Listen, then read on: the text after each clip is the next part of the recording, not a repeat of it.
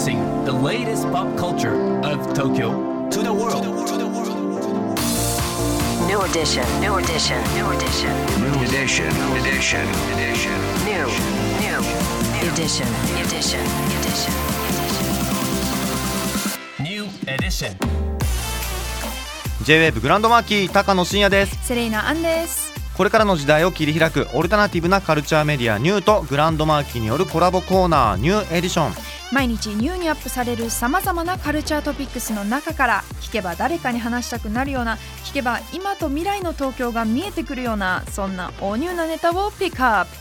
ギュッと凝縮してお届けします。さあ今日のニューエディション。まず最初のニューなトピックは？チンポム from スマッパグループが奈落をテーマに制作、プロジェクト型展覧会奈ラッキーが歌舞伎町王城ビルで開催。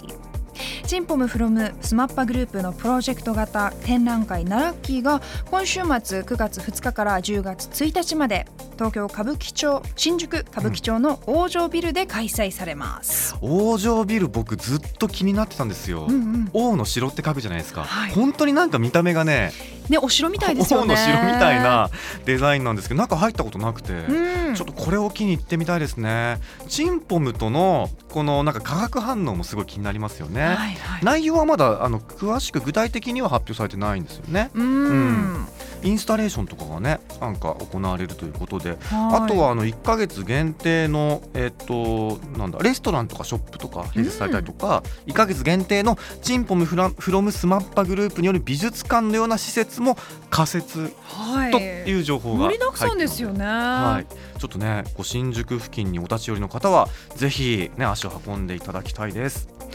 さあそして今日深掘りするのはこちらです。三階塾トーテム真空と高みうん。こちらのトピックについてベルギーのアントワープ大学で演劇やダンスの学者として活躍されているこの方に深掘りしていただきますえーこんにちは岩木京子と申します、えー、三階塾の作品はおそらく20年ほど見続けているんではないかと思われます。えー三階塾は、えー1975年に天勝潮さんによって創設された舞踏カンパニーです。えー舞踏という言葉は馴染みがないかもしれませんが舞踊とは異なり日本で、えー土方辰巳さん大野和夫さんという、まあ、あの舞踏の創始者によって戦後打ち立てられた一つのダンスジャンルです。一時は暗黒舞踏と言われていたこともあってか、えー白塗りの肌剃髪腰布だけで、えーエロティックに舞い踊るものというイメージが一般的には根付いている節がありますが、えー三階塾の舞踏はそれよりも神秘的にずっと成西洋的に洗洗練されています、えー舞踏の一種といえども身体的実験だけではなく空間美術時間芸術としても優れた作品として堪能できますその美しさが、えー世界中に普遍的に受け入れられることを実証するのが三階塾のキャリアです。えー彼らは1980年に海外公演を開始し、えーその2年後の1982年以来日本ではなくえパリを拠点に新作発表を続けてきました、えーしかもパリの、えー世界のコンテンポラリーダンスの最高峰の劇場の一つと言われています、えーパリ市立劇場を拠点に35年の長きにわたり新作発表を続けてきました。えーそして世界45カ国延べ700都市以上でワールドツアーを行ってきました、えー私は今ベルギーの演劇パフォーマンス学部で教鞭をとっていますが、えー初めて見た舞踏生で見た舞踏が三階塾であるという同僚や学生は少なくありません。おそらく世界に舞踏の名を広めた功績の大きな部分を、えー三階塾は担っていると思います。はい岩木さんにまずは三階塾とはについて伺いました、うん。はい。でもね本当世界的にすごい功績ですよね、うんうん興味津々です。そんな三階塾の新作についても伺いました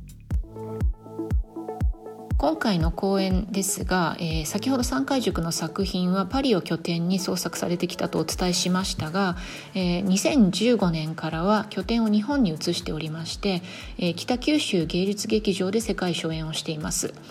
え約4年ぶりとなる新作である、え本作も北九州芸術劇場と三階塾が共同プロデュースする形で発表されている作品です。三海塾は設立当初から演出振り付けデザインの全てを天勝さんが手掛けておりましてしかもセットの全てをダンサーたちが自らの手で作るという、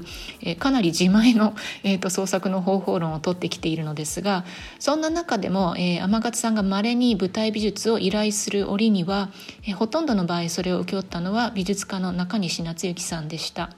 えー今回も2016年に亡くなられた中西さんの後期代表作の一つともいえます巨大インスタレーション作品「カルテット着陸と着水 X」を援用してそこから、えー着想を得た舞台美術が、えー用いられております。えー今回の作品では、えー、と2008年ですかねに、えー、とフランスのリヨン国立歌劇場制作のオペラ「えーレイディ・サラシナ」の美術を、えー天勝さんが中西さんにお願いした折に、えーその時にいずれえー、とその舞台美術を三回塾の作品にも使わせてもらうという、えーお約束を、えー生前されていたそうです。えー今回の舞台美術はですからその時に使用されたオペラセットをもとに、えー作られております。ですので、えー本作は、まあ、天勝さんと中西さんという、えー同時代を生き抜いてきたお二人の、まあ、突出したアーティストお二人による共作ともいえる作品のように、えー私には思えます。私がいつも三回塾の作品にえーまあ